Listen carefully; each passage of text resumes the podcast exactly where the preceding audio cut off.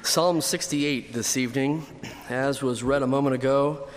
Psalm 68. The superscription of Psalm 68 tells us that this is a psalm of David, but it does not tell us when or why David wrote this psalm. So, then, in deducing from the themes of the psalm as we have sung this evening, as we have read this evening, Bible commentators suggest that David may have written Psalm 68 when he, he first conquered the city of Jerusalem in 2 Samuel chapter 5. Or perhaps David wrote this psalm when he brought the Ark of the Covenant up to Jerusalem in 2 Samuel chapter 6. Or perhaps David wrote this psalm at some other triumphal procession of, up to Jerusalem after God's people were victorious over their, their enemies. And the reality is that we don't know the specific occasion for the writing of this psalm, and that leaves me a bit disappointed. Because I have so enjoyed learning a psalm in its context, going back to the Old Testament Bible narratives and understanding the occasion, the circumstances that birthed the Psalms that, that we've studied. However, in reading Psalm 68 over and over again, looking for a human context for this psalm, my, my attention gradually shifted to the divine character of this psalm. That as I found this psalm to be less about man and what man has done, and more about God and what God has done. In fact, the interpretive key to our study this evening, I would submit that Psalm 68 is all about God. There are at least six different Hebrew names for God found here in this psalm. They are Yah, Yahweh, Adonai, Shaddai, El, and Elohim. Furthermore, there are a number of titles for God that are found here in the psalm. Ultimately, there are 24 different attributes and activities of God that I have identified in this psalm, and I tried to capture them for you in, in your notes this evening. It covers two pages. You know what my wife said to me? She goes, Oh, it looks like you're making up for this morning when your outline was a little weak. She says, my outline was I had three points this morning, right? That's sufficient. This evening, 24. And if you need to slip to the, the foyer and get a copy of the notes, 24 attributes and activities of God. There goes Pastor Dan to get some notes. Very good. 24 attributes and activities of God found in Psalm 68. And tonight we're going to do a bit of an exercise looking for the person of God in the scripture texts. And I want to do an exercise that is most valuable. We're going to read the scripture, we're going to look for the attributes and the activity of God. And, and when we are done, we may be weary of this exercise. However, I hope that we will recognize how awesome our God is. Let me pause for prayer and then we'll look at the psalm together. Lord, thank you for the privilege to gather around your holy word to read it, to study it, and to behold our God in it. God, I pray that you will show us not the circumstances of man, not the, the human context, but the divine character of our awesome God here in the scripture. We commit our study to you. In Jesus' name I pray. Amen. You might expect us to begin at the beginning, Psalm 68, verse number 1, but no, look with me at verse 35. Psalm 68, verse 35, I believe it gives us a summary of this entire psalm, namely, number one in your notes, that God is awesome. God is awesome. Verse 35, oh God, you are more awesome than your holy places or in your sanctuary. The God of Israel is he who gives strength and power to his people. Blessed be God. Number one, God is awesome. Imagine seeing God on his throne in his holy place or sanctuary. What would you see? What would you say? What would you do? Of course, Isaiah was given a vision of God on his throne in Isaiah 6. The heavenly beings surrounding the throne said, Holy, holy, holy. The whole earth is full of his glory. And then Isaiah responded, saying, Woe is me. And he confessed, I am a man of unclean lips. And then he answered, saying, Send me. Here am I, send me. Folks, God is an awesome God. Let's go back to the beginning of the psalm now. Verse number one. We'll work through it a verse at a time. Psalm 68, verse number one. Let God arise. Let his enemies be scattered. Let those also who hate him flee before him. I would give you number two God is on the move. God is awesome, number one. God is on the move, number two. If we were to read ahead verses 4 through 18, we could follow God's activity, his motion to accomplish so much for his people. For example, just I'll, I'll cherry pick a few things here. Look at verse number 7. Oh God, when you went out before your people, when you marched through the wilderness, Verse number 10, the second part of verse number 10. Oh God, provi- you, oh God, provided from your goodness for the, for the poor. Look at verse 14 when the Almighty scattered kings in it. So God is on the move, He's active, and sometimes we question whether God is alive or if He's awake or if He's aware of our circumstances. Where is God when I needed Him? Why won't God do something about my situation? Is God passively neglecting all that is going on in the world today? Yesterday and today, you understand my reference to the, to the war that has begun in the Middle East. Why does God allow wickedness to prevail? Why doesn't He intervene? God is on the move. Look at verse number two. As smoke is driven away, so drive them away. As wax melts before the fire, so let the wicked perish at the presence of God. You see the imagery here? The power of the wind that blows the smoke away. Think of the forest fires that occur to our west or to our north in Canada, and as the wind blows that smoke across the state of Minnesota. Think of the power of a flame to wax, to, to melt wax when it's near.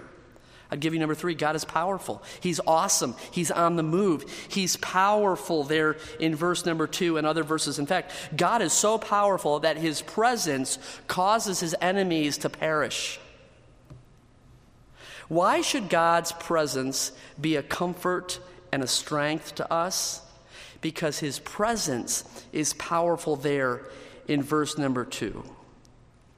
God is powerful. Verse 3 But let the righteous be glad, let them rejoice before God. Yes, let them rejoice exceedingly. Number 4 God gives joy.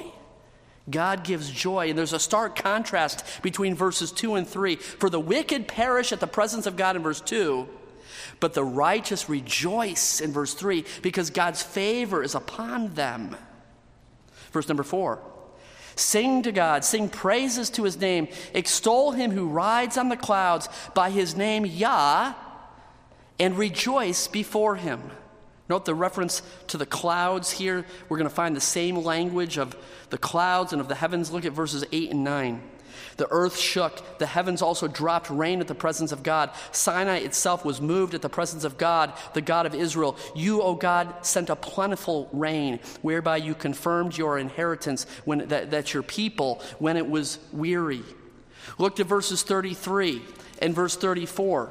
To him who rides on the heaven of heavens, which indeed were of old, indeed he sends out his voice, a mighty voice. Ascribe strength to God. His excellence is over Israel, and his strength is in the clouds. What is verse 4 and 8 and 9 and 34, 33 and 34 telling us uh, about God? Number 5, it's telling us that God is God alone. Now you say, okay, Pastor Matt, I've been tracking with you so far, but in what way do these verses tell us that God is God alone? The reference to the clouds and the rain and the heavens this is a direct confrontation and refutation of the God of the Canaanites named Baal. By calling God the one who rides on the clouds in verse 4 the one who controls the rain in the heavens, verses 8 and 9, the one who is in the heavens, verses 33 and 34. The psalmist is declaring that God is the only true God. You say, well, well, why is that? Let me give you an example. When Elijah confronted the prophets of Baal on Mount Carmel in 1 Kings 17 and 18, Elijah put forward a test of bringing down fire from, from heaven. And then when Elijah confronted King Ahab in 1 Kings 18 and 19, he called upon God to bring down rain from where? From heaven. And the point is, in both of those illustrations with Elijah, Baal is not the God of heaven. God is the God of heaven, the one who controls the clouds, the one who is above. Israel's God is the only true God. We learned something else about God in verse number four. I read it quickly. That'd be number six in your notes. God keeps his covenants. God keeps his covenants. You say, well, where do you see that? How do I come to that conclusion from verse number four? David uses a name for God in verse number four. My New King James translates it Yah, capital Y, capital A, capital H. It may be translated in your English Bibles, capital L O R D. Yah or Yahweh or Lord is the covenant name that God gave Himself uh, to His people, Israel. That covenant name. God keeps his covenant. Look at verse number five. A father of the fatherless, a defender of widows is God in his holy habitation. This is an easy one. Number seven, God cares for the fatherless. It's profound to think that the God of the universe cares about the orphan child. But James tells us pure and undefiled religion is this before God is to visit the orphans in their trouble because the heart of God cares for the fatherless. Furthermore, Number, number eight, God defends the widows. God defends the widows. You see it there in verse 5 as well. He's a father of the fatherless, he's a defender of the widows. It's profound to think that the God of the universe cares about widows. And again, I would cite what James said pure and undefiled religion before God is this to visit the widows in their trouble, the widows and the orphans. And folks, God's care for orphans and widows is recurring throughout all of the Bible. And those who care for orphans, perhaps foster care, perhaps um, for orphans, foster care, or for maybe adoption, and those who care for the widows and serving them and supporting them, you are the, the heart and the hands of God in that activity. Verse number six God sets the solitary in families. I would offer you this number nine God loves the lonely. Do you ever feel like you're in solitary confinement, socially, relationally? Perhaps you're homeless without family or friends who care about you. Know that God cares and He puts you in a family. I think in many cases, your church family may be as much family to you as your physical family in many, many cases. God loves the lonely. Also, from verse number six, he sets the solitary in families. He brings out those who are bound into prosperity, but the rebellious d- dwell in a dry land. Number 10, God rescues the captives. God rescues the captives. And I, I like the comparative contrast in verse number 6. Look at verse 6. God loves the lonely and he rescues the captives, but the rebellious. Do you see them there at the end of verse 6? They're, they're on their own. They're out in the cold, as it were. They are in a dry, desolate land. Let that be a warning to us. Number, uh, verse number 7 O God, when you went out before your people, when you marched through the wilderness, Selah. Let's stop and think about this now. Think about God leading Israel through the wilderness the pillar of cloud by day, the pillar of fire by night. Verse 8 The earth shook. The heavens also dropped rain at the presence of God. Sinai itself was moved at the presence of God, the God of Israel. You, O God, sent a plentiful rain whereby you confirmed your inheritance. That's, that's your people when it was weary. What does this describe? Is it not a picture of God's provision for his people in the wilderness? Number 11, God provides for his people.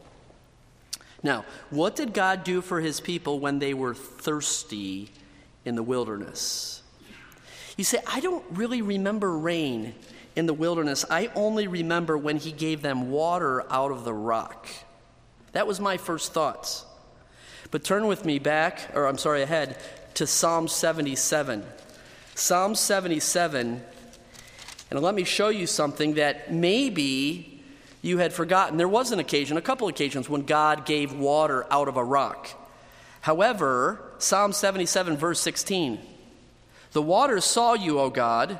The waters saw you, they were afraid. The depths also trembled. The clouds poured out water. The skies sent out a sound. Your arrows also flashed about, a reference to lightning. The voice of your thunder was in the whirlwind. The lightnings lit up the world. The earth trembled, shook. Your way was in the sea, your path in the great waters. Your footsteps were not known. You led your people like a flock by the hand of Moses and Aaron. God's provision for his people when they needed water. And it wasn't only water. How about when they were hungry in the wilderness? He gave them food. Where did that food come from? From heaven above, this manna that rained down. And God sustained a nation for 40 years in the wilderness. God provides for his people. Let me read back in Psalm 68, verses 8 and 9 again. The earth shook. The heavens also dropped rain at the presence of God. Sinai itself was moved at the presence of God, the God of Israel. You, O God, sent a plentiful rain, whereby you confirmed your inheritance when it was weary. As I read verses 8 and 9, what does this tell us about God? What does this teach us about God? How about number 12? God rules over nature. God rules over nature. Turn with me to the book of Job. Back just a bit. The book of Job. Let me show you how that God rules over nature. Job 38, verse 22. Job 38, verse 22. Have you entered the treasury of snow, or have you seen the treasury of hail, which I have reserved for the time of trouble, for the day of battle and war? Verse 25 Who has divided a channel for the overflowing water, or a path for the thunderbolt, to cause it to rain on a land where there is no one, a wilderness in which there is no man, to satisfy the desolate waste and cause the spring to spring forth, to grow of tender grass? Has the rain a father? Or who has begotten the drops of dew? These are, are rhetorical questions that point us to God. Verse 34 can you lift up your voice to the clouds that an abundance of water may cover you? Can you send out lightnings that they may go and say to you, Here, they, here we are? This is, this is God asking Job, who controls nature? Verse 36 Who has put wisdom in, in the mind? Who has given understanding to the heart? Who can number the clouds by wisdom? Or who can pour out the bottles of heaven when the dust hardens in clumps and the clods cling together? Who does these things? God does. He rules over nature. Back to Psalm 68. We've come to verse 12. Kings of armies flee, they flee, and she who remains at home divides the spoil. Number 13, God rules over nations. God rules over nations. Folks, do not fret about the chaos and the conflict among nations. God rules. Russia and Ukraine, Hamas and Israel. What is going to happen there? Will the United States get involved? Will Iran get involved? Is this the beginning of World War III? God rules over the nations. Verse 13 Though you lie down among the sheepfolds, you will be like the wings of a dove covered with silver, and her feathers with yellow gold. When the Almighty scattered kings in it, it was white as snow and Zalmon. Okay, this is a little cryptic at first. What's being said here it may be a reference to Judges 5, verse 16, where some of Israel were not supportive of the conquest of Canaan and they slept among the sheep rather than going to war. They, they were draft dodgers, if you will. And yet God blessed the dove, a reference to Israel, with the spoils of silver and gold. And when the Almighty conquered the kings of Israel, it was like the benefit of, of snow and the precipitation that that provides. I, I would put it this way. Number 14, God rules over man. God rules over man. That, that's what's happening here. Verse 15 A mountain of God is the mountain of Bashan, a mountain of many peaks is the mountain of Bashan. Why do you fume with envy, you mountains of many peaks? This is the mountain which God desires to dwell in. Yes, the Lord will dwell in it forever. Okay, what is the mountain of Bashan? It's really not a mountain, it's multiple mountains. It's a mountain range, multiple peaks. To the north of Bashan, we know it as Mount Hermon.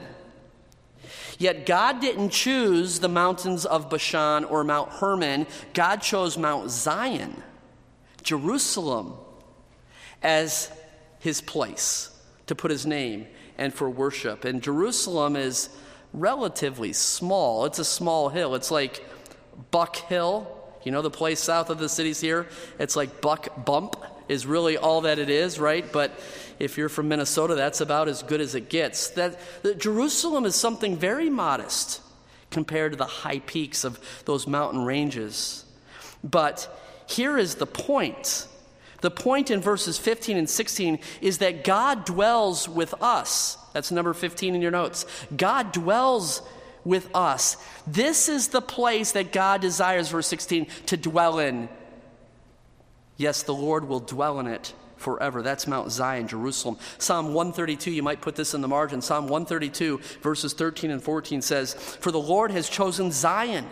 He has desired it for his dwelling place. This is my resting place forever. Here I will dwell, for I have desired it. If for no other reason we value Jerusalem, is because that's the place that God has chosen to put his name. Of course, today it's the most disputed piece of real estate in all of the world. I wonder why, right? But that's where God has chosen, and God will then dwell with us there. Verse 17 The chariots of God are 20,000, even thousands of thousands. The Lord uh, is among them as in Sinai in the holy place. Number 16 God commands his armies, and God is portrayed here as a commander of the heavenly host of thousands of chariots. And what does a commander do with his armies? He conquers. Verse number 18 You have ascended on high, you have led captivity captive, you have received gifts among men, even from the rebellious, that the Lord God might dwell there. Number, where are we at? 17. I'm a little weak on my Roman numerals now that we're deep, deep into them, right? Uh, um, number, uh, um, I guess we're number 17. God conquers his his enemies. Also, there in verses 21 and 22, God will wound the head of his enemies. Um, and you see it there also in verse 22 and verse 23. God conquers his enemies. Um, he commands his armies, number 16. He conquers his enemies, number 17. When a commander or a king conquered the enemy, the commander or the king would come home with the spoils of war and enjoy those things. If you think back to the book of Deuteronomy, chapter 6, Moses charged Israel, So it shall be when the Lord your God brings you into the land of which he swore to your fathers, to Abraham, Isaac, and Jacob, to give you large and beautiful cities which you did not build, houses full of all good things which you did not fill, hewn out wells which you did not dig, vineyards and olive trees which you did not plant, when you were eaten and fill. After the conquest of, of Canaan land, the people enjoyed the spoils of those things. But then also in the New Testament, the Apostle Paul used Psalm 68, verse number 18, when he wrote Ephesians 4, verse 8. And we're not going to take the time there to, to do the cross reference and understand Paul's um, teaching there in Ephesians 4, but but Paul applied the idea of Christ's victory over the forces of Israel and granting spiritual gifts there in Ephesians 4 to those on his side. And there's an analogy that, there that, that Paul used emphasizing the believer's spiritual victory in Christ and the benefit of victory when Christ, our captain, conquers and the gifts that he can distribute. Number, what are we, we at now? 18? Is that where we're at? Number 18, God bears our burdens.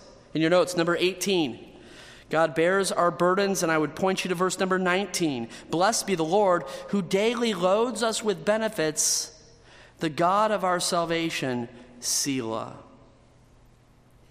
God bears our burdens. I, I think of the famous poem, uh, Footpr- Footprints in the Sand. You familiar with that? That poem, the, the last stanza says that God whispered, My precious child, I love you, and I will never leave you, never ever during your trials and testings. When you saw only one set of footprints, it was then that I carried you. Verse 19 Blessed be the Lord who daily loads us with benefits, where he bears us up, the God of our salvation. Stop and think about that. Our God is the God of salvation, and to God the Lord belong escapes from death. Number 19, God saves our souls. He saves our souls. Very simply. Jump to verse 24. They have seen your procession, O God, the procession of my God, my King, into the sanctuary. You can compare that back to verse number one. Let God arise. And this procession is coming forward, and, and God is arriving there in, in Jerusalem, verse 24. And, and I would offer this number 20 God is our King. And notice the, the possessive pronoun, the personal pronoun, my King, in verse 24. The procession of my God, my King, into the sanctuary. In verses 26 and 27, look there, he describes Israel's tribes from the north and from the south. Verse 29 Because of your temple at Jerusalem, kings will bring presents to you, rebuke the beasts of the reeds, the herds of the bulls with the calves of the people, till everyone submits himself with pieces of silver, scatter the peoples who delight in war. Envoys will come out of Egypt. Ethiopia will quickly stretch out her hand to God. Th- these verses are giving us a prophetic picture of the kings being drawn to worship God. In fact, all the nations are being drawn to worship God. Number 21, God draws people to himself. In the animals that are cited there in verse 30, it may describe different people groups. For example, the bulls representing Egypt's strength. But God is drawing people to himself in his victory as he conquers. They come to pay homage and to present gifts. Verse 32 Sing to God, you kingdoms of the earth. Oh, sing praises to the Lord, Selah. That's number 22. God deserves man's praise. God deserves man's praise. And this was a theme from Psalm 67, you remember, the doxological purpose of God, so that all the peoples may praise him. That's where human history is headed. That's where things will conclude in the praise and the worship of, of God. Number 23, God is authoritative in his word. How so? When God speaks, verse 33, to him who rides on the heaven of the heavens, which were of old, indeed he sends out his voice, a mighty voice. Of course, that voice is the cause of all creation of the heavens and the earth. Finally, verse 35 O God, you are more awesome than your holy places. The God of Israel is he who gives strength and power to his people. Blessed be God. Number 24, if you've kept up, God gives strength to his people. Whew. Folks, what do we do with all of this? Imagine with me that you are in conversation with someone. Maybe you're in conversation with yourself. And the conversation goes like this Who is God? Maybe the question is asked What is God like? How do you answer? What theology do you have to answer the question, who is God or what is God like? Could you come up with 24 points of God's attributes and his activity that can be traced back, perhaps not to circumstances in Israel's history, whatever circumstances are being referenced here, perhaps occasions in your own life? You say, well, let me tell you who, who God is like, not from biblical history, but from my own experience. He's provided for me, He's protected me, He has comforted me, He has shown Himself mighty to me. Perhaps you could write a psalm yourself of the attributes and the activities of God and that practical theology. We, we, look at our circumstances in life, we most often see the human agents and the human actors in those circumstances. We don't often or always see God. We interpret positive circumstances as, as being fortunate or lucky. We dodged a bullet or we got a break. We were rewarded for our labor with success. The times we look at negative circumstances as unfortunate or unlucky, we dropped the ball or we had an accident or we failed to win. Okay, what that that perspective on life does is it looks to man's circumstance and man's context rather than the divine character of God in those circumstances. We don't know the historic context or circumstance for Psalm 68. There are hints and a lot of references to the wilderness wandering and, and God's provision at that time, or to the triumphal entries into the city of Jerusalem after conquering their, their enemies. But at the end of the day, this is not about man's circumstance, but about God's character. Who is God? Where is God? What is God doing today? Let's pray. God in heaven, we bow our heads before you, acknowledging that you are the one true, only living God. That you are our creator, you are our redeemer, you are our sustainer. God, we bow our heads and, and we worship you for who you are. Lord, 24 points is, is hardly enough to scrap, scratch the surface of the depth of your character and your activity. And so, Lord, we worship you for who you are. I pray that we might daily be mindful of how awesome you are. For I pray this in Jesus' name. Amen.